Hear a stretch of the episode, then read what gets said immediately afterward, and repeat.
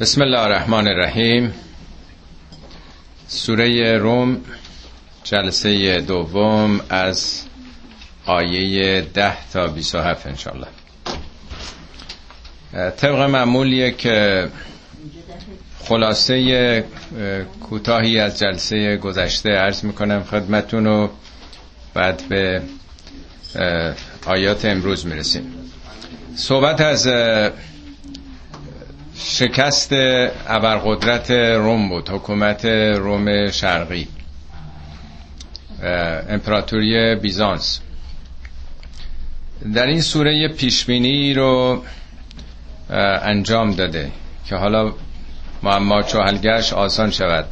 بعدها چون این اتفاق درست در اومده کسی توجه نمی‌کنه. ولی در دورانی اتفاق افتاده که هنوز چنین خبری نبوده. میگه رومیان شکست خوردن. یکی از دو ابرقدرتی که در اون دوران بوده ابرقدرت ایران و روم بود. و در نزدیکترین در پایینترین زمین یعنی وقتی که در اون اوج ابرقدرتیشون به پایینترین مرحله ضعف رسیدند اختلافاتی که در درون اون نظام وجود داشت در پایینترین بخش زمین نسبت به دریاهای آزاد که توضیح دادم نزدیک های بحرالمیت اونجا شکست خوردن از ارتش ایران. البته نه در یه روز و دو روز و یه سال دو سال. این پیروزی ها در طول 5 6 سال اتفاق افتاد. یک جنگ 24 ساله بود ظاهرا هشتمین سالش ایران پیروز شده بود ولی تا 6 سال بعد رومی ها بالاخره پله پله میان تمام اون متصرفات رو می‌گیرن. این پیشبینی قرآن انجام داده فی بز سنین در حدود سه تا شش سال. لله الامر من قبل و من بعد.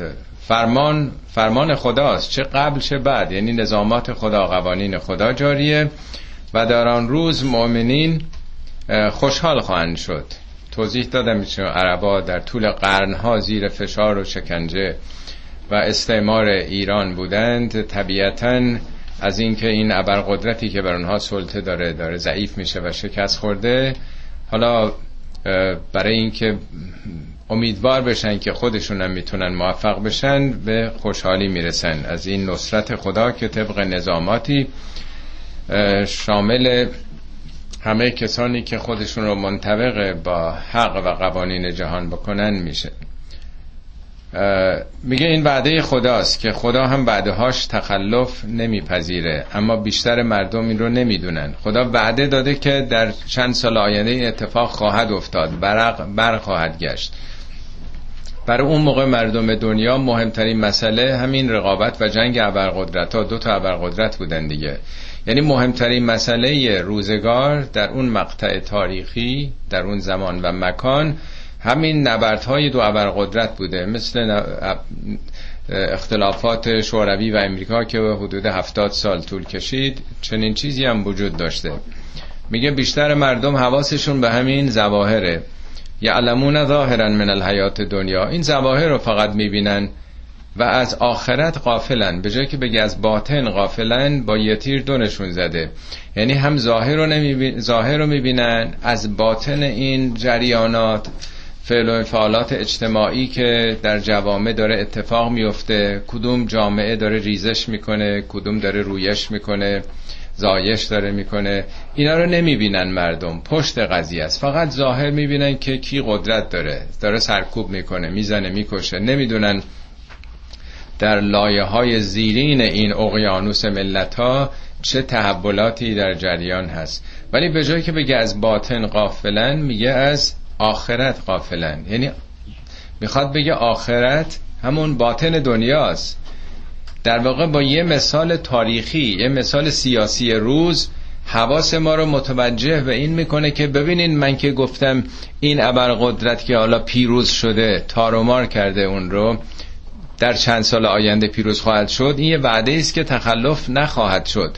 مطمئن باشید که آخرت هم که وعده دیگه ای هست که شما از اون قافلین این باطن رو نمی‌بینین اونم تحقق پیدا خواهد کرد. دفعه گذشته اشاره کردم که معمولا بازم ما وقتی آیت قرآن می‌خونیم به ظاهرش توجه می‌کنیم. یعنی این پدیده سیاسی اجتماعی رو مد نظر قرار میدیم. همش حواسمون میره دنبال برخورد این دو ابرقدرت امپراتوری ایران و امپراتوری بیزانس روم شرقی. چطور شد اینا پیروز شدن؟ چطور شد شکست خوردن؟ ولی این در واقع یه مثال قرآن داره می‌زنه. از این زواهر می‌خواد ما رو ببره به باطن تحولات که حالا به آخرت توجه کنین. چیزیست که اصلا در محاسبات ما نمیاد. ارز کردم اون نوشته معروف دکتر شریعتی که تفسیر سوره روم رو هم کرده بود. به نام پیام امید به روشنفکر مسئول. اونم تماما این بعد سیاسی مسئله رو در اون روزگار اوج استبداد شاهنشاهی مطرح کرد در حسین ارشاد سالای 50 51 52 بود دیگه. که می‌خواست امید بده که مردم نومید نشن. در اوج اون جشنهای تاجگذاری یادتون هست زبانم عوض شد. می‌خواستن زبان عوض بکنن. تاریخ رو عوض کردن از تاریخ اجرت به تاریخ تاجگذاری مهداد دوم. یادتون هستش که تاریخ ما هم عوض شد. جشنهای هنر شیراز. تمام نمایندگان سیاسی ابرقدرت ها تمام کشورهای اروپایی حتی چین نخست وزیر چین هم حتی اومد. از شوروی هم کسانی آمدن در شیراز در اون جشن هنر شیراز. شریعتی بعد از این نومیدی های مطلق جامعه ما سوره روم رو مطرح کرد که به زواهر نگاه نکنید. عجیبه که وعده های شریعتی هم فی بزع سنین اتفاق افتاد. 57 انقلاب شد. شریعتی اینا رو در همون سالهای 50 52 من دقیقا یادم نیست که اینو گفته ولی همون 5 6 سال. یعنی درست همینطور که حکومت روم هم 5 6 سال بعد پیروز شد چیزی که یک در هزار احتمال داده نمی‌شد بر حال اون امیدی که در دل ملت ما هم بود به انقلاب منتهی شد. حالا کاری نداریم انقلاب چگونه منحرف شد و سرقت کردن انقلاب و حالا از چاله به چاه افتادیم. داستان دیگه است. ولی در هر حال نشون می‌داد که چنین چیزایی که محال باور کردنش اتفاق میفته. این توضیح هم عرض کردم که خود ما هم قبل از انقلاب وقتی سوره کهف رو میخوندیم سوره کف داستان یه جوانان آگاه و انقلابی است که از اون نظام سیاسی زمان خودشون می‌برن میرن در قار مخفی میشن یعنی یه نوع خانه امن که اون دورانی که ما میخوندیم خیلی مطرح بود.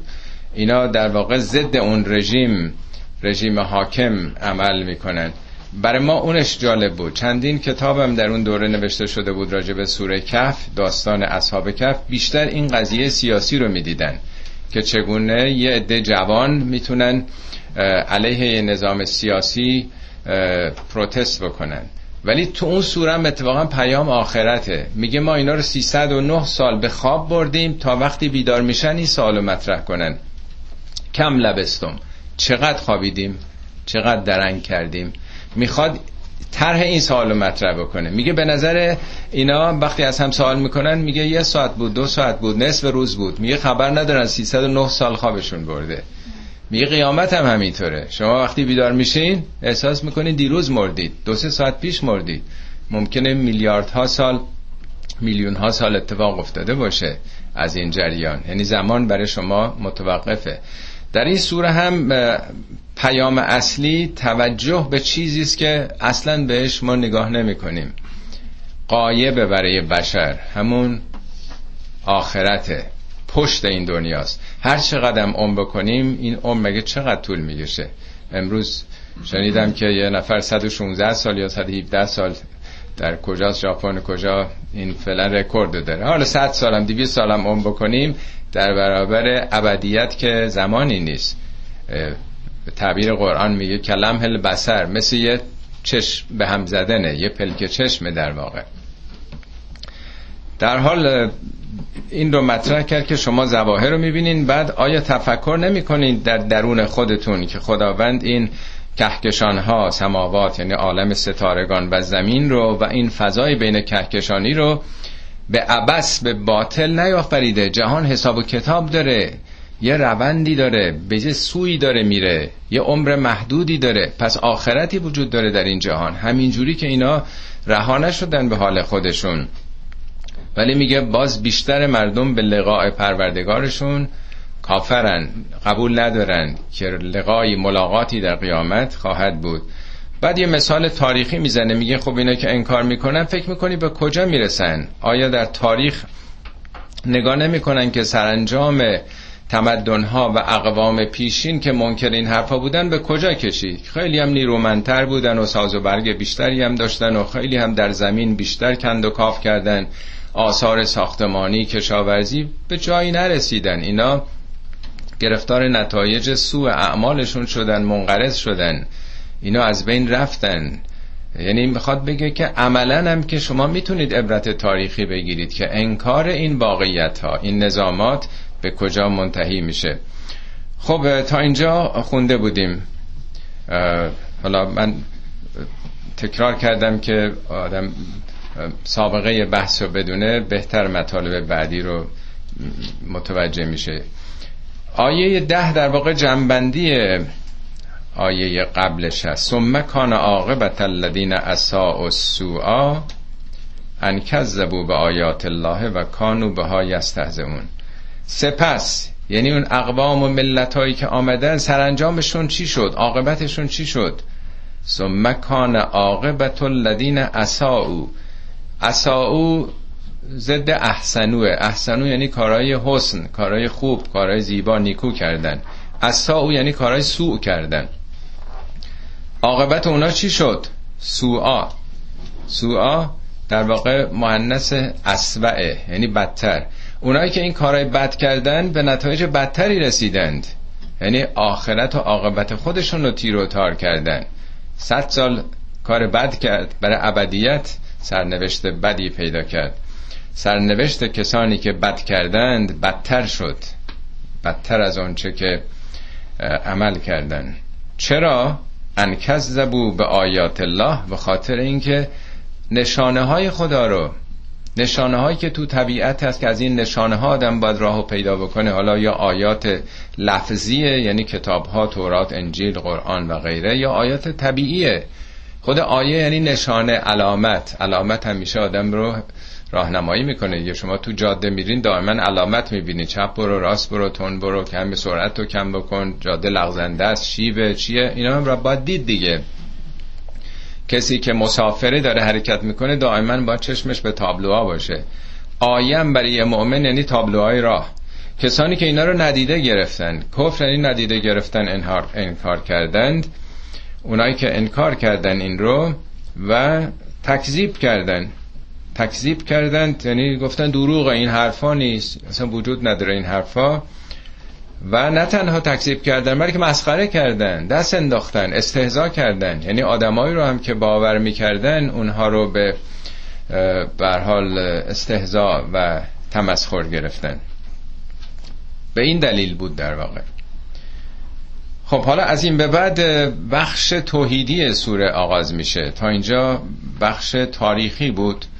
حالا توحید رو هم در شریعت و هم در طبیعت تا آیه 27 که بعد امروز بخونیم توضیح میده. الله یبدع الخلق ثم یعیده ثم الیه ترجعون. خداست اون کسی که آفرینش رو آغاز کرد. به جایی که فعل و اول بیاره که معمول زبان عربیه بگه یبدع الله الخلق. الله یبدع الخلق یعنی فقط خدا. تنها خداست. این فقط خداست که خلقت رو آغاز کرده. بیگ بنگ رو کی آغاز کرد؟ یعنی از یه جا آغاز شد. میگه برین تو زمین بگردید. کیفه بد الخلق. آفرینش از کجا آغاز شد؟ حیات از کجا آغاز شد؟ خدا آغازگر جهان هستی بود. ثم یعیده. سپس دائما این رو تکرار می‌کنه. اعاده میده. مثل مدرسه است دیگه. مدرسه کلاس های مختلف داره. دبستان دبیرستان دانشگاه. و یه عده میان درس می‌خونن با دوره بعد میاد دوره بعد میاد دوره بعد میاد. سال به سال این کلاس ها داره تکرار میشه دیگه. ما هم به دنیا میایم میمیریم باز فرزندان ما فرزندان ما هم نسل بعد. حالا همه موجودات همینطورن. یعنی حیات یه بار نبوده که خدا این کار بکنه. میلیون ها بار این حیات داره تکرار میشه. نه تنها حیات تک تک ما.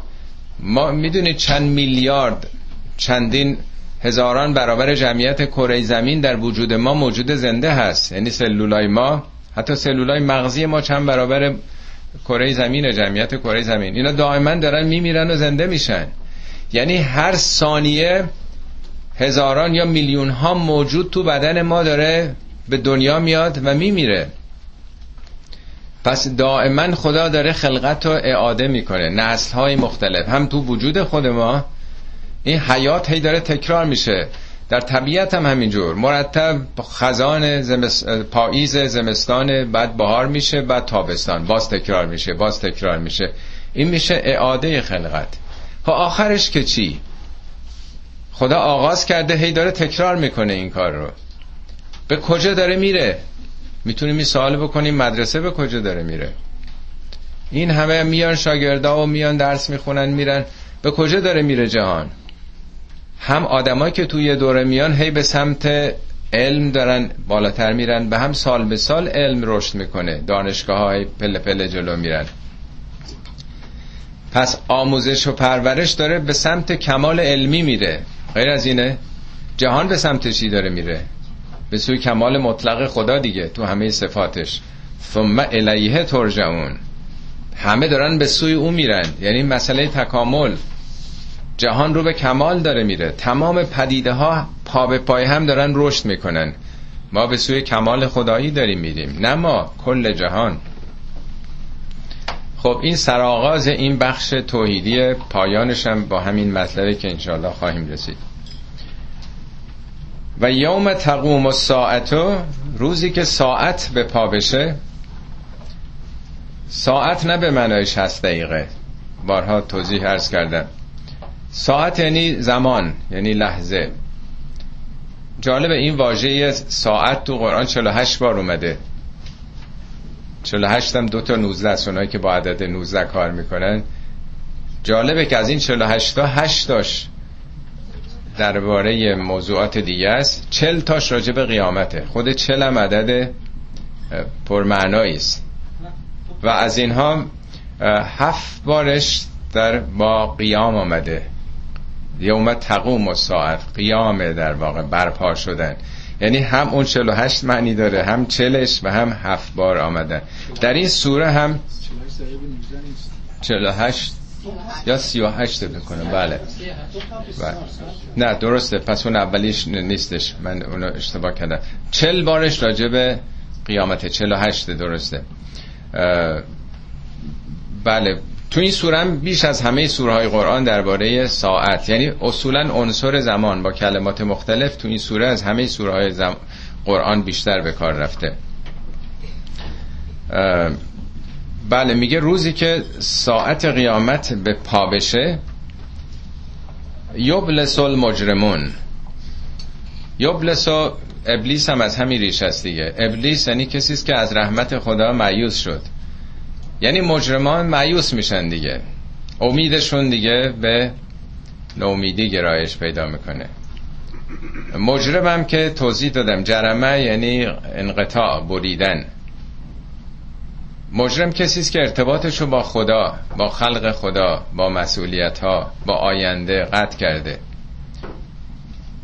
بارها توضیح دادم مثل یه گلدون گل یا یه درخت که باید با آب با خاک با هوا با حال نور ارتباط داشته باشه دیگه. هر کدوم از این سیمای ارتباطش رو قطع بکنه خشک میشه دیگه.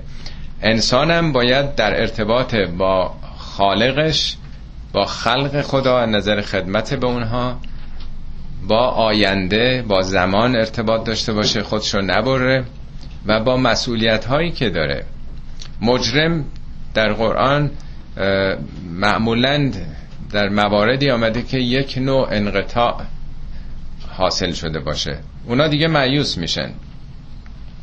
ولم یکن لهم من شرکائهم شفها اینا تو دنیا فکر می‌کردن همیشه یه شفیانی دارن. زمان پیامبر فکر می‌کردن بتها شفیان اوناست. بتها رو هم نماد فرشتگان می‌دونستن فرشتگان رو هم دختران خدا. می‌گفتن ما که به خدا دسترسی نداریم راهی نداریم. ما بنده کوچک خداییم. باید از طریق واسطه ها متوسل بشیم. با شفاعت اونا به خدا نزدیک بشیم. می‌گفتن ها اولائه شفعاؤنا عند الله اینا شفیعان ما نزد الله هن این بتها. ما نعبدهم. ما که اینا رو عبادت نمی کنیم الا لیقربونا الله زلفا. اینا وسیله تقرب ما به سوی خدا یعنی همچین اعتقاداتی داشتن. میگه روز قیامت می‌فهمن که هیچ کدوم اینا فایده نداره. هیچ شفیعی روز قیامت وجود نداره. لم یکن لهم من شرکائهم شفعا. از اونایی که شریک خدا گرفتن فکر می‌کردن هم خدا هست و هم یک کسان دیگه ای حالا فرشتگان انبیا اولیا هر کی. یه نوع شرکت دیگه شرکت سامی خدا و بندگانش. حالا 90 درصد 10 درصد 99 درصد یه درصد. میگه می‌بینن هیچ یک از اینایی که شریک گرفتن وجود خارجی ندارن اونجا. نمی‌تونن شفاعت بکنن. و کانو به شرکایهم کافرین. اونجا به شرکایشون کافر میشن.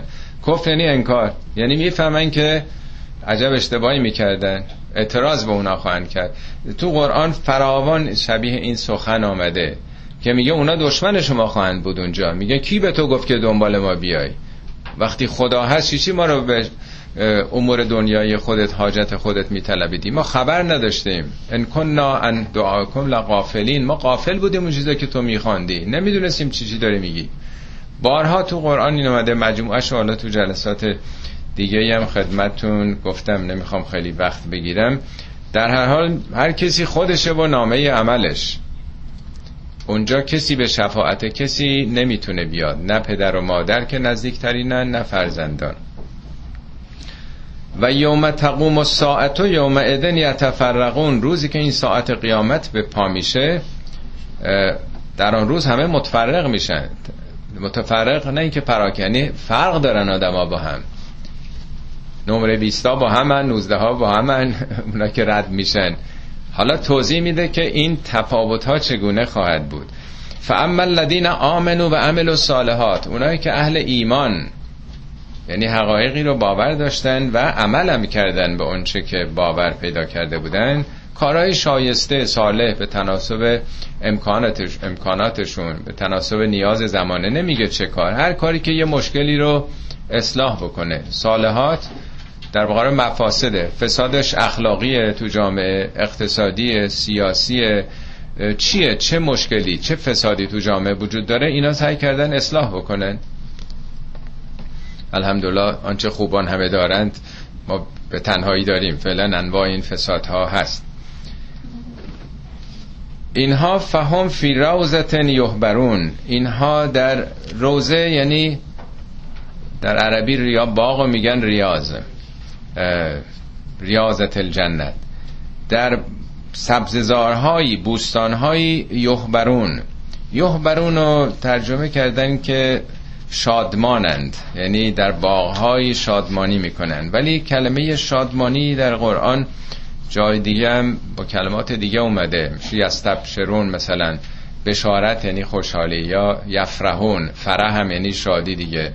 کلمه سرور رو به کار برده. واجه های دیگه است. ولی یحبرون ریشش یعنی اثر تاثیر پینه ای که در دست دست آدم وقتی کار می‌کنه پینه میبنده دیگه. از همین ریشه به کار می‌برن. یا زخمی که تو بدن جاش میمونه یا کسی کتک می‌خوره در پوست یا صورتش میمونه. زردی دندان در واقع اثر در واقع غذا خوردن. یا اگه حشره نیش می‌زنه جاش میمونه. من این مواردی که هست.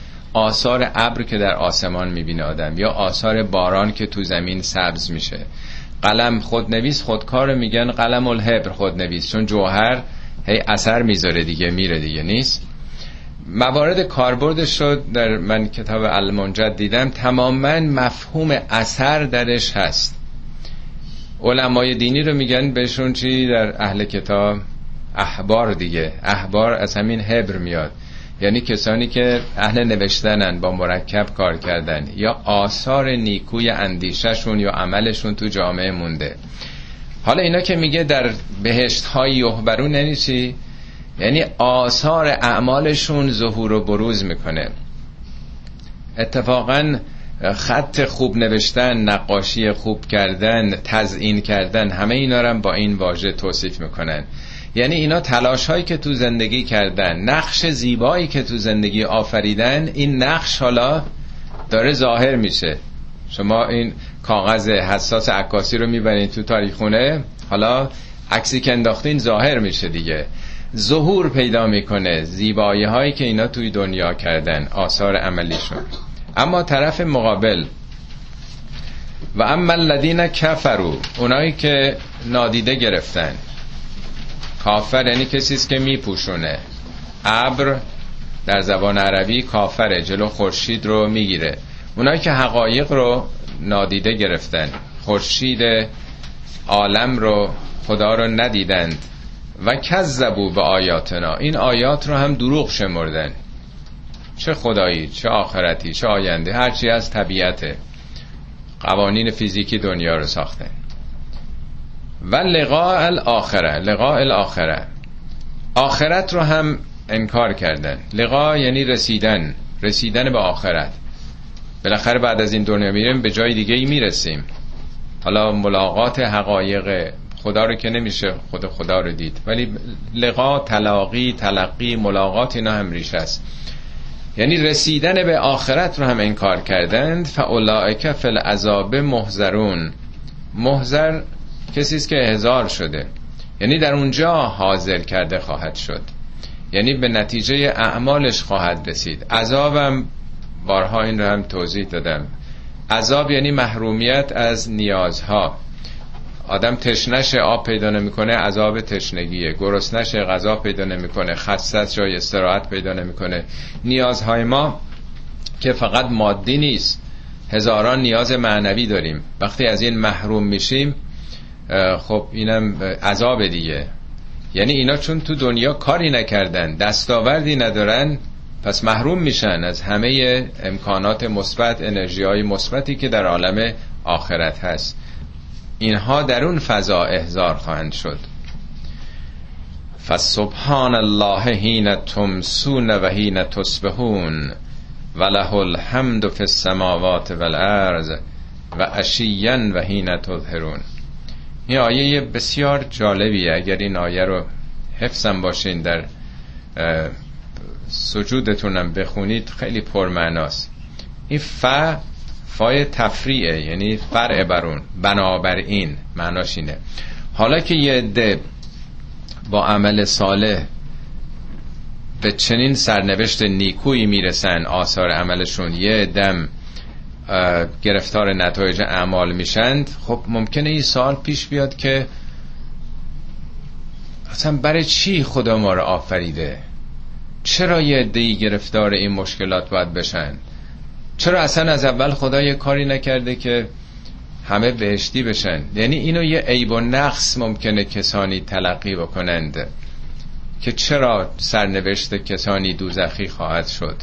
بهتر بود که همه یک سره وارد بهشت می شدن توجه به این نداریم که بهشت چیزی نیست که مجانی به کسی بدن. بهشت رو باید احراز کرد در وجود. یعنی با اعمال خود به اون نتیجه رسید. هیچ کسی رو تو دنیا مگه همینطوری استاد دانشگاه می‌کنن اونم باید زحمت بکشه در وجودش تحقق پیدا بکنه. در عالم هستی هم همینطوره. خب حالا میگه که چنین چیزی چون سوال مقدری ممکنه پیش آمده باشه فسبحان الله خدا منزهه. منزه یعنی بی و نقصه. کار او حکیمانه است کار او پرفکته. از اینکه به عبس آفریده باشه. محصول عملش راندمانش بعضیاش مثبت بوده باشه ولی اکثریت مثلا بی راندمان باشه بی نتیجه باشه به نتیجه منفی رسیده باشن. میگه نه خدا بیای با نقصه کار او کامله. چهار تا زمان رو مطرح می‌کنه. هینه تمسون. تمسون مسا یعنی عصر. اول در واقع غروب. موقعی که روز رو دارید به عصر میرسونید. یعنی از دم صبح که نور آمده تا روز رو دارید به آخر می‌برید تا می‌رسه به پایان روز سر آغاز شب. یعنی در یک دوره روز دوره زمانی. یعنی تمام تحولاتی که در روز داره اتفاق میفته همش دقیق و حساب شده و بی عیب و نقصه. و حین تصبحون و موقعی که حالا بعد از اینکه به مسا عصر رسید بعد غروب میشه تا صبح. یعنی یه عده‌ای به اون نور به روشنایی رسیدن یه عده‌ای به پایین رفتند. هر دو اینا منطقی حکیمانه است. چه هینه یعنی در دورانی در این زمانی که به صبح میرسونید. و لحل حمد فی السماوات و الارض. در تمام جهان هستی سماوات یعنی عالم کهکشان ها ستاره ها. و هم زمین. سراسر حمده یعنی همه اون چه که در جهان هستی میگذره قابل ستایشه. همش زیباست.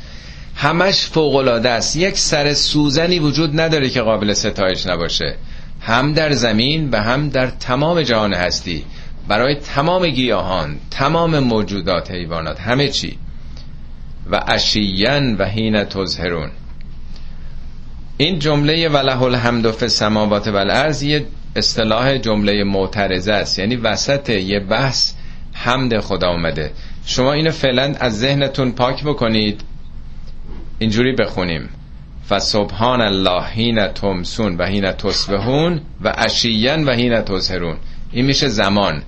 خدا هم از صبح تا آغاز شب. کارش بی عیب و نقص و مطلقا زیباست. هم از آغاز شب تا صبح. دیگه چی؟ اشیین اشا یعنی موقعی که کاملا تاریکی همه جاره می‌گیره. تظهرون ظهر یعنی وقتی که به اوج نور می‌رسیم. شما کره زمین رو دایره فرض کنید. یه خطی مثل استوا روش بکشید. درست؟ و تو ذهنتون یه دایره فرض کنید یه خط استوا. دست راستش بذارید صبح. دست چپ خط استوا رو بگیرین عصر. از صبح که را میفته این نور میاد خورشید تا می‌رسه به اون ور خط استوا میشه عصر دیگه. در این سیکل نورانی همه چی درسته. حالا از عصر میره تا پایین دو مرتبه برمیگرده تا این وسط. حالا دو چیز دیگه. یکی ظهر. ظهر مثل قطب شماله. از صبح که شروع می‌کنید اوجش می‌رسه به نور ظهر که خورشید درست در وسطه تا می‌رسه به حداقل. یعنی از حداقل شروع میشه به حد اکثر تا دو مرتبه حداقل نور. اما تاریکی به قطب جنوب که می‌رسه حالا مثال اینجوری دارم می‌زنم به اوج تاریکیه. یعنی میگه که چه در طول این تحولات تاریکی روشنایی یا خیر و شر خوب و بدی همه این حرکت ها همه اینها بیعیب و نقصه. اوج در واقع نور اوج به صلاح ایمان و عمل صالحه. اوج تاریکی اشاعم اوج ظلمه. ظلمت و ظلم با هم دیگه نیست. پس هم داره زمان رو میگه و هم مکان. این زیبایی بیعیب و نقص بودن خدا کجاست؟ فی سماوات و الارض. در همه جهان هستی. حمد مطلقا از آن اوست. این وسطش حمد آورده ولی هم ابتدا و هم انتهاش زمان. یعنی هم زمان و هم مکان بی نهایت زیباست. همش شایسته ستایشه. چرا؟ یخرج الحی من المیت. دائما داره خدا زنده رو بیرون میاره از مرده. یعنی مواد مرده مواد مرده که زمینه دائما حیات گیاهی همه حیوانات یخرج مزاره دائما جهان داره از عناصر بیجان جمادات داره حیات به وجود میاره. و برعکس یخرج المیت من الحی. دائما از زنده داره مرده خارج میشه. حالا چه خود انسان میمیره؟ چون ما هر یه بار که میریم حمام یا دستمون رو میشوریم چندین میلیون سلولای پوستیمون داره میمیره دیگه. دائما بدن ما موجودات دارن سلولا دارن میمیرن. دائما این تحولات داره در جهان صورت می‌گیره. میگه کل یومن هو فیشان. خدا در هر لحظه ای داره کار می‌کنه. نه اینکه ما رو یه روز خلق کرده گفته حالا برو تا 90 سال دیگه بیا ببینم چی کار کردی. ما هر لحظه در منظر و مرعای خدا هستیم. هر لحظه داریم آفریده میشیم. هر لحظه هزاران یا نمی‌دونم میلیون ها در هر ثانیه تو بدنمون داره موجود زنده پدید میاد. و یحیی الارض بعد موتها زمین رو بعد از مرگش خدا زنده داره می‌کنه. بارها این تعبیر تو قرآن به کار رفته. ما نمیگیم زمین مرده میگیم زمین خشک. ولی مخصوصا قرآن میگه زمین مرده برای اینکه بگه شما هم همین جوری دائما حیات میبخشه. زمین رو بعد از مرگش که به پاییز و زمستان رسیده و کذالک تخرجون. شما هم همین جوری بیرون میایین از خاک. هفتش بار تو قرآن این اصطلاح اومده تو توضیحات پاورقی خدمتتون تو ترجمه دادم. ما میگیم بله وقتی مردیم خب بله بدنمون پوسیده میشه خاک میشه ولی روحمون لطیفه میره تو آسمونا پیش خدا. او برمیگرده روز قیامت. در قرآن مطلقا چنین چیزی رو مطرح نکرده.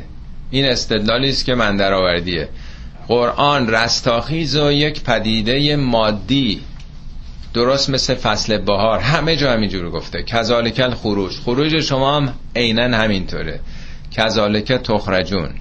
یعنی روح رو از ماده اصلا جدا نمی‌کنه. از نظر فیزیکی هم خودتون می‌دونید اونایی که فیزیک خوندن اصلا چه ماده ای ماده با انرژی دائما در حال تبادل ما هم هستن. در هر حال قرآن میگه عین طبیعت وقتی شرایط عوض بشه شما هم زنده میشین. یه سلول گیاه در دل خاک هست کدش هست همونو بازسازی می‌کنه بهار. ما چند میلیارد سلول داریم. حالا کلونینگ حداقل برای ما اینو روشن کرده که یه سلول پوستمونم تمام وجود ما رو می‌تونه بازسازی بکنه. نه سلول جنسی تمام سلولای بدن ما کد ما رو دارن اطلاعات ما رو دارن همه می‌تونن بازسازی بکنن دیگه. بنابراین یه دونه سلولمون هم باقی باشه که یه دونش هم از بین نمیره ما مجددا بازسازی میشیم. خب این آیه خلقت رو بیان کرد. حالا میره راجع به آیات خدا. علامت های خدا رو نشون میده. در قرآن جمعا این کلمه من آیاتهی جمله من آیاتهی یازده بار تکرار شده که شیش تاش تو این سوره است. خیلی اهمیت این آیات توحیدی رو نشون میده. این آیاتی که می‌خونیم از بینظیرترین آیات توحیدی قرآنه که تو طبیعت داره خدا رو به ما نشون میده. من آیاتهی یعنی خدا بین آیات آیات داره. از جمله آیاتش. و من آیاتهی ان خلقکم من ترابن. خدا شما رو از خاک آفرید. حالا به تعابیر مختلف آمده. بعضی جا میگه تین بعضی جا میگه من سلسال کالفخار. بعضی جا گفته من همه این مسنون. حالا اینا با هم تفاوتایی داره. یه توضیحاتی تو پاورقی ها دادم خدمتون. حال ما از خاک آغاز شدیم. غذایی که پدر و مادر ما خوردن سبزیجات میوه گوشت همه اینا منشأش خاک بوده دیگه. از خاک همه مواد در آمده ثم ازا انتم بشرون تنتشرون. بعد شدید بشری شدید. بشر اسم جسمی ماست. انسان یه معنای دیگه داره. ناس انس اینا همه معانیش با هم یه تفاوتهایی داره. کلمات مختلفی است که ما رو بیان می‌کنه. ولی بشر به این وضعیت جسمی ما میگه که حیوانات دیگه پشم دارن. این قبل از انسان ولی انسان پوستش نمایانه. بشر بشره یعنی حیوانی که پوستش نمایانه. سپس بشری شدید که تو کره زمین پخش شدید. حالا چهار میلیارد و چقدر جمعیت رو کره زمین هست. از یه جا از خاک آفریده شدیم. خدا بعد ما رو منتشر کرده پخش کرده در کره زمین. منشأ ما خاک بوده. حالا خدا رو هم انکار می‌کنیم و با خدا هم لجبازی و ستیز داریم. این یه آیه. از خاک به قول شریعتی از خاک تا افلاک.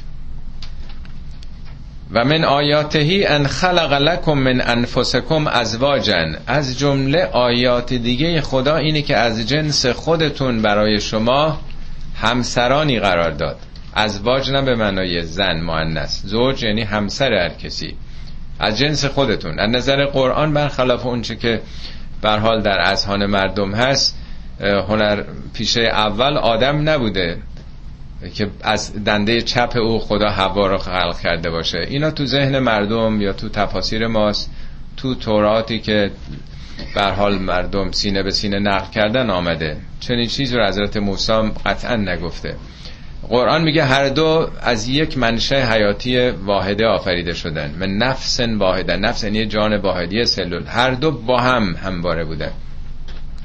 البته در کره زمین زوجیت وجود نداشته. عمر زمین رو بین 4 و 6 دهم میلیارد سال تا 6 میلیارد مختلف تخمین زدن. تا حدود سه, سه و شیش دهم میلیارد سال پیش اصلا چیزی به نام زوجیت وجود نداشته یعنی نصف عمر زمین. تا دو میلیارد سال بعدش هم فقط در واقع در بدنه های مثلا گیاهان و اینها بوده. نوع جنسیت اصلا شکل امروزی نداشته. یک بیستم عمر کره زمینه که زوجیت در گیاهان به وجود آمده یعنی حدود 300 میلیون ساله حد اکثر. 300 میلیون کجا؟ 6 میلیارد کجا؟ و یک سیصدم این مدت که جنسیت در پستانداران پدید آمده.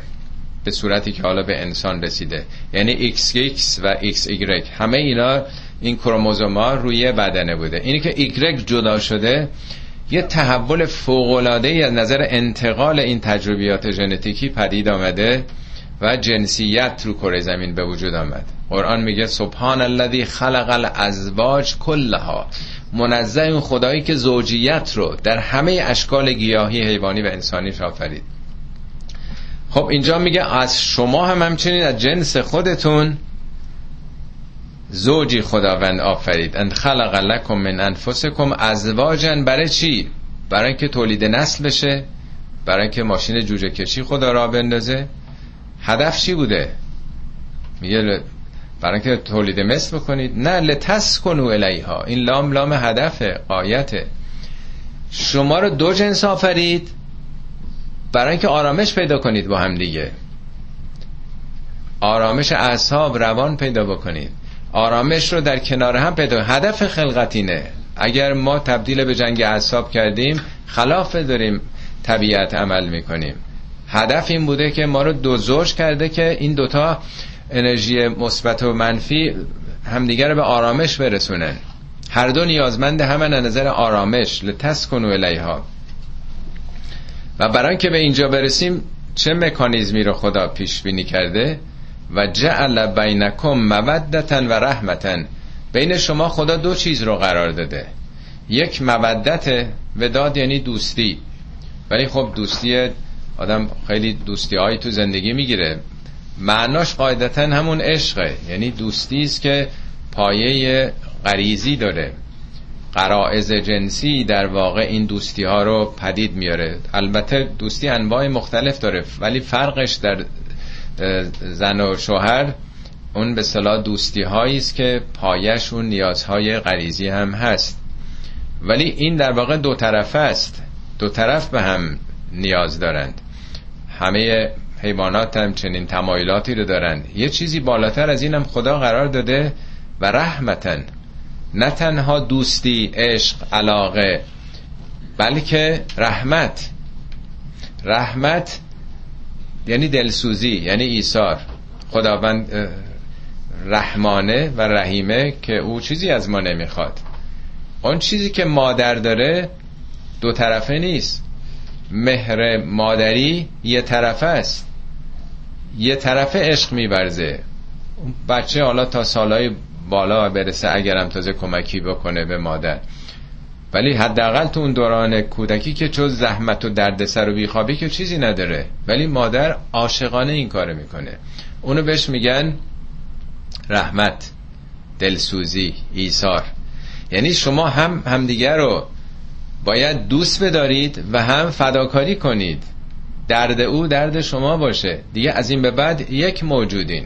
همینطور که آدم دلش برای خودش میسوزه باید دلش برای همسر بسوزه. پس آرامش هم از اینجا ناشی میشه. ان فی ذالک آیات در این مسئله لا لا تاکیده آیات هم جمع آیه است. نه یکی دوتا آیه. هزاران نشانه خداشناسیه این عشق از کجا اومده؟ منشه عشق کجاست؟ از نظر قوانین فیزیکی بفرمایید ببینید عشق کجا پدید آمده؟ آیا جاذبه عشق رو به وجود آورده؟ دلسوزی فداکاری کدوم موجود تو دنیا فدا می‌کنه خودشو برای دیگری؟ تازه موجودات دیگه باشه کی براشون گذاشته؟ طبیعت که خود به خود ایثار و فداکاری برای کسی رو به وجود نمیاره. هر موجودی باید خودش حفظ بکنه. از کجا آمده اینا؟ در این موضوع لآیاتن بس نشانه هاست. ولی برای کی؟ لقوم یتفکرون برای مردمانی که تفکر کنند. چند درصد ما اصلا این رو ما خداشناسی رو فکر کنیم باید رفت عرفان خوند. باید رفت مثلا حوزه درس خوند تا دیندار بشیم. باید بریم فلسفه بخونیم. میگه بابا خداشناسی نشانش تو همون خود زن شوهرها با همه. خدا رو همونجا پیدا کن. در عشق پیدا کن. در محبت و ایثار خدا رو پیدا کن. خدا همونجاست. یکی از نشانه های خداونه اینو معمولا تو مراسم عقد می‌خونن همه جا دیدین؟ این آیه رو می‌خونن. که معلوم بشه که اصل و اساس ازدواج آرامش محبت ایثاره. این هدف بوده. برای اینکه تفکر کنید. شاید یک در هزار مردم هم در این پدیده تفکر نمی‌کنن که خدا رو شکر بکنن که یه چیزی در وجود ما گذاشته و از عشق و ایثار به خدا برسن. خب اولیش از یه نفر آغاز شد. آفرینش تک تک ما در این آیه از دومیش. حالا سومی. و من آیاتهی خلق السماوات والارض. حالا میره در آفاق. قبلی انفس نفس خودتون همسر خودتون عشق محبت. حالا نگاه بکنید به آیات خدا در آفاق در کرانه های طبیعت هستید. و من آیاتهی خلق السماوات والارض آفرینش بیکرانه جهان هستی همه ستاره ها کهکشان ها و زمین و اختلاف و السنتکم و الوانکم. و این تفاوت زبانهای شما و رنگهای شما. در دنیای امروز طبق آماری که برداشتن 4500 زبان وجود داره. گویش های مختلف. همین تو ایران ما چند تا داریم؟ گیلکی رشتی نمی‌دونم ترکی همه گویش های مختلف دیگه. البته خب مشترکات خیلی زیاده. 4500 زبان الان تو دنیا هست. از این تعداد 138 داشت بیش از یه میلیون گوینده داره. یعنی بیش از یه میلیون نفر با اون 138 گویش زبان تو دنیا وجود داره الان. خب این یه معنای السون ولی بعضی گفتن السون زبان همون زبان تک تک خود ماست. الان چند میلیارد جمعیت تو کره زمین وجود داره؟ صدای دوتاشون مثل هم هست؟ ما هر کدوم با هم صحبت بکنیم صدای هم دیگر رو می‌فهمیم. بعضیا به این معنا گرفتن که زباناتون هم یکی نیست. البته بیشتر به نظر میاد منظور تنوع زبانهای زبان هم قراردادیه. سگا همه با یه زبان با هم صحبت می‌کنن. گربه ها با یه زبان. همه حیوانات یه زبان دارن. ولی اینا قراردادای انسان هاست حروف رو خود انسان ها خدا در وجود ما قدرت این کار رو قرار داده. میگه علمه البیان. خدا قدرت بیان کردن رو به شما آموخته. یعنی در مغز ما این استعداد رو گذاشته. خب دیگه چی؟ اختلاف السنت کن و الوان کن الوان هم به معنای رنگ گرفتن. بعضی سیاه پوستن بعضی زرد پوستن سرخ پوستن سفید پوستن و طیف بین اینا. بعضی هم لون رو تو قرآن لون هم به معنای رنگ آمده و هم به معنای تنوع. تنوع آدم ها. دو تا آدم اصلا یکی نیستن. خطوط انگشتمون فرق می‌کنه. خطوط چشممون. دیدیم بعضی از ادارات وقتی کارمندان نگاه بکنن قفل در باز میشه. یعنی کد چشمشون رو با نگاه در رو باز می‌کنیم. برای که دو نفر هم فقط کارمندای به صلاح اون اداره تنظیم شده خطوط چشمشون با اون دستگاه. ما هیچیمون مثل هم نیست.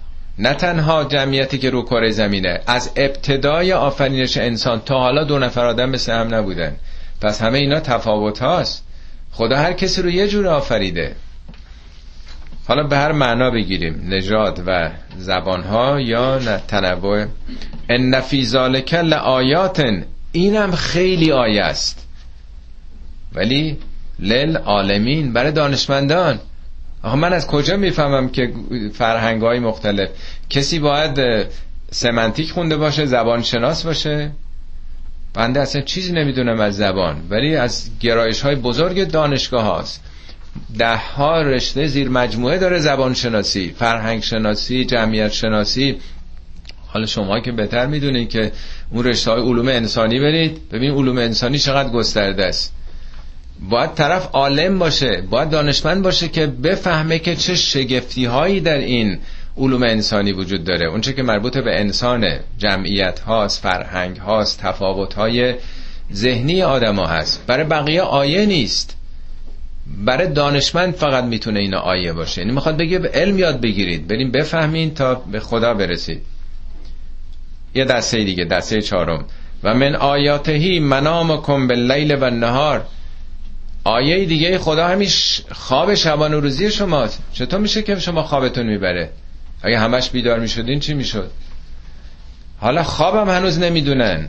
بعضی گفتن خواب یه به پدیده مکانیکیه. درست مثل این چیزایی که نمک توش میریزن نمک برمیگردید یواش یواش حالت بدن که عوض میشه اون تغییراتی که پیدا میشه خواب غلبه می‌کنه. بعضی ها گفتن فعل انفعال شیمیاییه. با کار و تلاش یک سلسله سموماتی در بدن تولید میشه. به یه حدی که رسید فرمان میده آدم خوابش می‌گیره. بعضی ها گفتن مربوط به اعصابه. سلسله اعصاب وقتی فرسوده میشه او فرمان میده. هنوزم دقیقا روشن نیست که این خواب کینو گذاشته از کجاست؟ با این همه پیشرفت های علمی حالا منهای مکانیزمش که چطور میشه خوابمون می‌بره یکی اینکه اون چیزایی که تو خواب می‌بینیم آخه از کجاست؟ یک کسی مثل یوسف خواب می‌بینه برای 14 سال آینده. هفت سال خوشسالیه بعد هفت سال بعدش هم بعد خوب خواهد شد. لاقل پیامبران قبلی خیلی چیزها رو تو خواب می‌دیدن. یعنی پیشبینی آینده رؤیاهای صادقه. اینا هیچ کدوم از نظر علمی شناخته شده نیست. اون چیزایی که ما اصلا تو خواب می‌بینیم شما پنج دقیقه خوابتون می‌بره به اندازه شیش با خواب می‌بینین. تو پنج دقیقه. آدم یه مرتبه همه اینا رو اصلا زمان بیه حالت دیگه داره. میگه یکی از آیات خدا همین خوابه. چه در شب چه خواب بعد از ظهر قیلوله که ما ایرانی ها عادتیات به خصوص آقایون ما علمای اعلاممون خیلی به این خواب معتقد هستن. قیلوله. و ابتقاء من فضله. و اینی که تو روز می‌تونید برین دنبال فضل خدا. فضل خدا چیه؟ دنبال ورزش میرید دنبال هنر میرید دنبال ادبیات میرید دنبال دانشگاه میرید دنبال کسب و کار میرید. فضل خدا فضیلت ها یعنی ریخته خدا. همینجور نعمت و فضیلت ریخته که بدوید دنبالش. برید به دست بیارید. شب استراحت کنید انرژیتون رو ذخیره کنید صبح بدوید دنبال فضل خدا. ان فی ذالک لآیات در این مسئله هم چه خواب چه تکاپو و تلاش روزانه انسان و انگیزه هایی که خدا در دل ما قرار داده. یکی تو کشاورزی دوست داره یکی دامداری یکی نمی‌دونم موسیقی. هر کسی یه چیزی خدا دنبال یه فضلی اون رو فرستاده. اینم آیه است. ولی لقوم یسمعون برای اونایی که یسمعون. بشنوند گوش شنوا داشته باشن البته سم در قرآن به معنای فهمیدنم آمده. یعنی نه از این گوش بشنوی از اون گوش بره. سم و استماع یعنی یه چیزی رو آدم بشنوه که بفهمه. فقط آمد و رفته صوت نیست. درک در واقع درک و فهم سم. آیه شیشمش و من آیاتهی یوری کمال برقه خوفا و طمعا. از جمله آیات خدا اینه که به شما برق رو آزرخش رو درخشش برق رو نشون میده رد و برق. خوفن و طمعا. هم ترسناکه. آدم میترسه وحشت می‌کنه تبدیل به یه سائقه بشه. برق با سائقه فرق داره دیگه. برق وقتی که اصابت می‌کنه به زمین تبدیل به سائقه میشه. اون بار الکتریکی شد تخلیه می‌کنه رو زمین. طمع یعنی چی؟ یعنی امید. چون نظر علمی می‌دونه اینا هم همین 70 80 سال اخیر فهمیده شده در نظر علمی. وقتی که رعد و برق میشه بارندگی شروع میشه. یعنی این شدت جریان الکتریکی باعث تجزیه بسیار مولکول ها میشه. این دانه بندی باران در این فضای الکتریسیته که ایجاد شده شکل می‌گیره. اولین ذرات باران و بعد به هم میپیونده بزرگ میشه. حالا ما که توجه نداریم به آسمان ولی عربات اون موقع به محضی که رعد و برق می‌شد خوشحال می‌شدن. طمع یعنی امید به اینکه آها بارون می‌خواد بیاد. تمام زندگیشون. این یعنی هم درش ترسه و هم امیده. این جای دیگه قرآن هم بارها اومده. متاسفانه وقت نیست و این بیشتر بازش می‌کنم فیوهی به الارض بعد موتها. با این رعد و برق زمین مرده رو زنده می‌کنه. ان فی ذالک لآیات در اینم آیه است. ولی برای کی؟ لقوم یعقلون. برای مردمی که عقلشون رو به کار ببرن. ملاحظه فرمایید این از آیات 21 اولی رو گفت لقوم یتفکرون. دومی رو گفت للعالمین. سومی رو گفت لقوم یسمعون. چهارمی رو گفت لقوم یعقلون. اینا با هم چه فرقی داره؟ اینا یه توضیحاتی قبلا دادم فرصتی نیست. ببینید اول ما در پدیده های پیرامونمون باید اندیشه کنیم تفکر کنیم. نتیجه تفکر چی میشه؟ وقتی تفکر می‌کنیم به علم می‌رسیم دیگه. یه چیزایی رو می‌فهمیم. میوه و محصول تفکر علمه. حالا علم اگه قرار بود ما نتونیم منتقل بکنیم که با خودمون برده بودیم. حیوانات هم علم دست میارن ولی چون نمی‌تونن منتقل بکنن از بین میره. ولی ما انباشته می‌کنیم به دیگری میگیم. مرحله سوم استماع شنیدن. تجربه که به دست بیار بشنو. حالا اون موقع بی سواد بودن. حالا ما می نویسیم دیگه نیست. گام سوم پس انتقال تجربیاته. جمع کردن تجربیاته. گام چهارم عقل عقل معناش در امروز با عقل قرآن خیلی فرق داره. عقل یعنی به کار بردن علم و تجربه. حضرت علی میفرمند العقل و حفظ و تجارب عقل حفظ کردن تجربه است به کار بردن. عقل درهم کرد درهم تو پول تو نگه دار. عقل و روایات روایات رو نگه دارید. از این گوش نشنوین از اون گوش در بکنید. عقل یعنی نگه داشتن. اقال اون بندی است که به پای اسب میبندن که این اسب مثلا نره تو ملک و مزرعه مردم. اونو بهش میگن اقال. بندی است که آدمو متعهد می‌کنه. پس ما اول تفکر می‌کنیم. از تفکر به علم می‌رسیم. علم رو انباشته می‌کنیم. کاربرد علم میشه عقل. یه دکتر تفکر می‌کنه. می‌شناسه سیگار چی کار می‌کنه. مشروبات چی کار می‌کنه. پس به علم می‌رسه. با تفکر به علم می‌رسه. به دیگران میگه ما میشنویم و خودمون رو کنترل می‌کنیم سیگار نکشیم مشروب نخوریم. این میشه عقل آدم ممکنه بی سواد باشه ولی عاقل باشه. آدم ممکنه دانشمند باشه ولی عاقل نباشه. یعنی دانشش رو به کار نبره. اینا دقیقا حساب شده است. ما در این که در واقع ازدواج و محبت و اینا باید تفکر کنیم اونجا. بیاندیشیم. در مورد خلقت آسمان ها و زمین نمیگه لقومن علمون عالمین فقط می‌فهمند. برای قوم نیست. تعداد اندکی هن دانشمندان. دانشمندان همه که نیستن ولی تفکر همه زن و شوهر هستن دیگه. پس همه تفکر می‌کنن. مسئله آسمان ها و زمین کار منجمان نمی‌دونم دانشمندان دانشگاه و ایناست دیگه. نتیجه شو برای ما میگن. در مورد خواب قضایا و تجربیاتی است که شده ما باید بشنویم.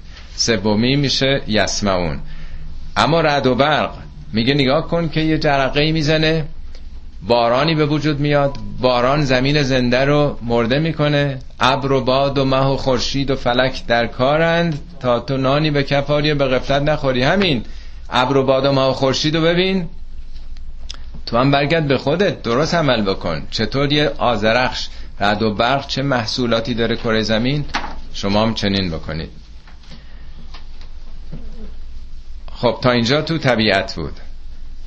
آیات خلقت رو نشون میدیم. دو سه تا آیه دیگر هم می‌خونیم. ازم تمام می‌کنم. و من آیاتهی از جمله آیات خدا ان تقوم السماء و الارض به امرهی همه این عالم وجود همه کهکشان و زمین کی داره میگردونه؟ به فرمان کی داره میگرده؟ خدا. اینجا دیگه خلقت رو نمیگه. چی رو داره میگه؟ ربوبیت رو. ربوبیت داره مطرح می‌کنه. قبلش همش قوانین و به صلاح آفرینش بود. همه این مجموعه رو او داره میگردونه. به امر به فرمان خدا. یعنی با قوانین و نظاماتی است. ثم اذا دعاکم دعوتا من الارض. یه موقعی هم که شما رو صداتون بکنه از زمین ازا انتم تخرجون. شما بلا فاصله میان بیرون از زمین. برای اینکه ساده تر اینو متوجه بشین یه جا ابراهیم از خدا می‌پرسه این سوره بقره اومده. آیات 161 اگه اشتباه نکنم یا 261 ابراهیم به خدا میگه خدا تو چگونه مرده رو زنده می‌کنی؟ میگه مگه ایمان نداری؟ اولم تومن. میگه چرا؟ ولکن تطمئن قلبی. دلم می‌خواد که دلم آرام بگیره. میگه خیلی خوب حالا چهار تا پرنده بگیر. اینا رو با خودت آموخته بکن. فسرهن الیکه یعنی آموزش بده. شما سنگ و چوب و درخت رو که نمی‌تونین آموزش بدید. ولی سگ و گوهر رو که آموزش میدن پرنده ها رو میدن. اینو با خودت تربیت کن سگ و صدا می‌کنن میاد نیست؟ برو نکن بکن. این پرنده ها رو آموزش بده با خودت. بعد برو بذار در چهار نقطه چهار تا کوه شرق غرب شمال جنوب. سمت اوهن نه. حالا دعا بکن. دعوت همین کلمه است. میگه ازا دعا کن اونجا میگه دعا یعنی دعوت یعنی خواندن. حالا بخوانشون. یعتی نکه سعین با سرعت به سمت تو میشه تابن یعنی تو نگاه کن به نظرت خیلی عجیب میاد. چهار تا پرنده در چهار جهت جغرافیایی چون با تو تربیت شدن با یه فرمان همه برمیگردن. خدا هم همه موجودات ساخته تمام اعضای جهان همه به فرمان او هستن از نظر ژنتیکی. همتون مردین پوسیدین تو خاکین. خدا یه صدا می‌کنه مثل یک آهن که می‌ذارن همه جمع میشن دیگه. همه به امر خدا یه صدا می‌کنه همتون صدا نه به معنای صوتا یعنی با یه امر خدا. همینی که شما رو بخواند با یه فراخان ازا انتم تخرجون. خب این ربوبیت خدا و اما بعدیش حالا مالکیت خداست. و لهو من فی السماوات و الارض. لهو انحصار رو میرسونه چون جلو اومده. فقط مال اونه. من فی السماوات و الارض. من یعنی موجودات زنده فرشتگان انسان ها همه اونا که حیات دارن. در قرآن خیلی جاها آمده میگه ولهو ما فی السماوات و هر چی تو آسمان هر چی. اینجا هر کیه. یعنی این کارخونه جهان هستی نه اینکه این کارخونه صنعتش زمینش ابزارش مال خداست. آدماش هم که استخدام شدن موجودات زندهش مال خدا همه کارمندا متعلق به اونن اون آفریده. و لهو من فی السماوات و الارض. همه اونهایی که فرشتگان موجوداتی که در جهانند چه در آسمان و زمین لهو فقط مال اونن. کلون لهو قانتون. همه به فرمان اونن. همه مطیع اونن. هیچ کدوم شاخشونه نمی‌کشن هیچ کدوم اسیانم نمی‌کنن. اینم مالکیت رو نشون میده. من یه بار مثال زدم یه مثال کارخونه یادتون باشه. یه وقت هست که شما یه زمینی خریدید مالک زمینید می‌خواین کارخونه بسازید. میرید یه مهندس استخدام می‌کنید یه شرکتی میدین اینجا بسازن. ساختین شما زمین مال شما بوده. پول داشتین استخدام کردین ساختن. حالا ساخته شده. یه دی رو استخدام می‌کنین بیان اداره کنن. مهندس و تکنسین و کارگر. بعد بفروشن مصنوعاتشون.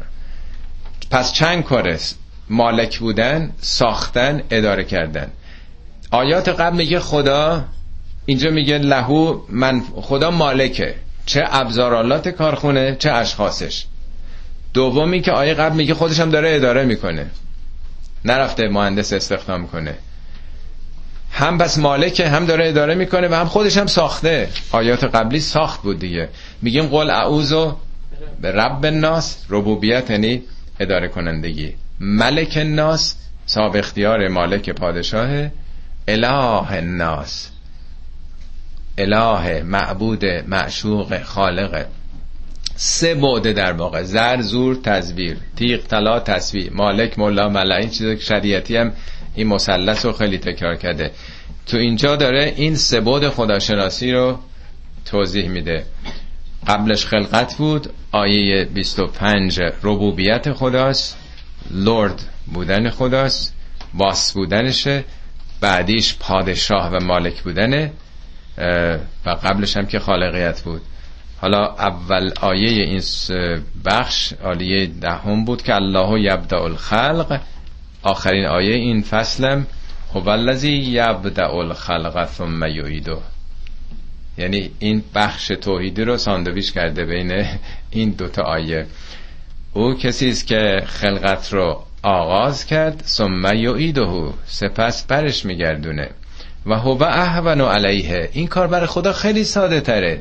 چرا باور نمی کنید که وقتی مردیم دو مرتبه اونی کسی که ساخته که بار اول باید خیلی سختتر باشه گرچه همش برای خدا آسونه. ولی چرا دومیشو بعید می‌دونید که ما مردیم و پوسیده شدیم دو مرتبه به وجود میایم؟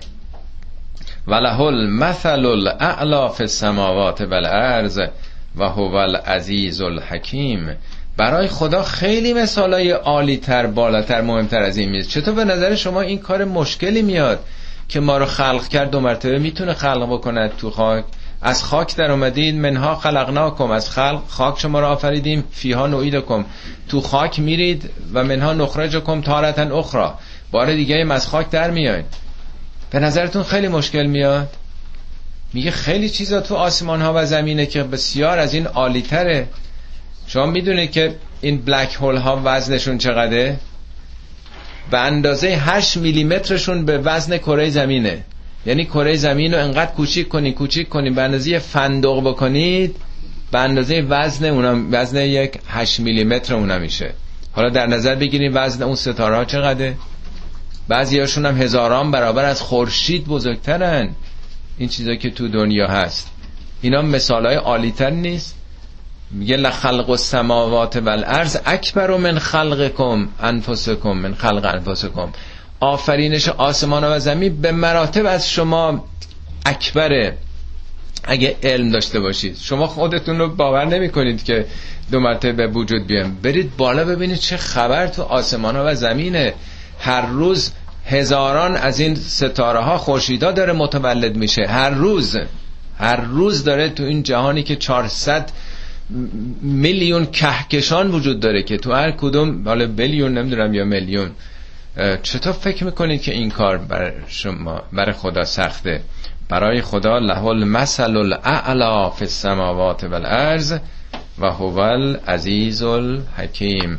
خدا هم ابرقدرت عزت یعنی بالا دست بودن فرا دست بودن و هم همه کاراش رو حسابه رو حکمته رو فرزانگیه. صدق الله العلی العظیم.